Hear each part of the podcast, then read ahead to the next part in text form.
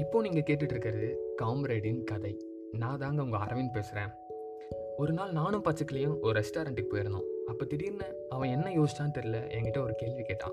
பசி தான் மனுஷனோட பொதுமொழியா? அப்படின்னு என்கிட்ட கேட்டான். ஆமாங்க பசி தாங்க மனுஷனோட பொதுமொழி. பசி ஒரு மனுஷனை என்ன வேணாலும் பண்ண தூண்டும். அது எவனோ சாப்பிட்ட எச்சிலை எடுக்க வைக்கும். மூக்கை மூடிக்கிட்டு நம்ம டெய்லியும் கிராஸ் பண்ணுற சாக்கடையை எவனோ ஒருத்தன் வச்சு க்ளீன் பண்ண வைக்கும். ஒரு ஸ்டேட்லேருந்து இன்னொரு ஸ்டேட் நடந்தே ஆயிரம் கிலோமீட்டர் நம்மளை போக வைக்கும். ரயில்வே ஸ்டேஷனில் தனது அம்மா இறந்தது கூட தெரியாமல் குழந்தையை எழுப்பு தூண்டும். பசி ஒருவனை என்ன வேணாலும் செய்யுங்க.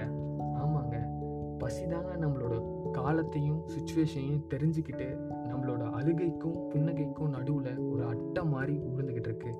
பசினா வெறும் வயிற்று பசி மட்டும்தான் இருக்கா என்ன?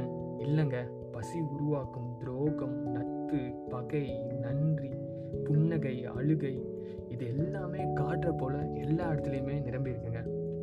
பசி தான் மனுஷனோட பொதுமொழினா அப்போ பசியோட மொழி எதுங்க?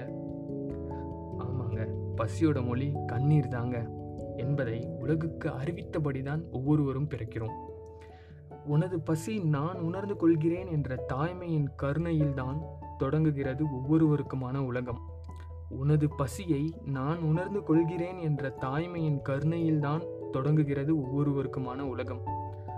ஆனால் நம்ம ஏன் மற்றவங்களோட பசியை உணர மறுக்கிறோம்? சிந்திப்போம். விடைபெறுகிறேன் காம்ரேட். நன்றி.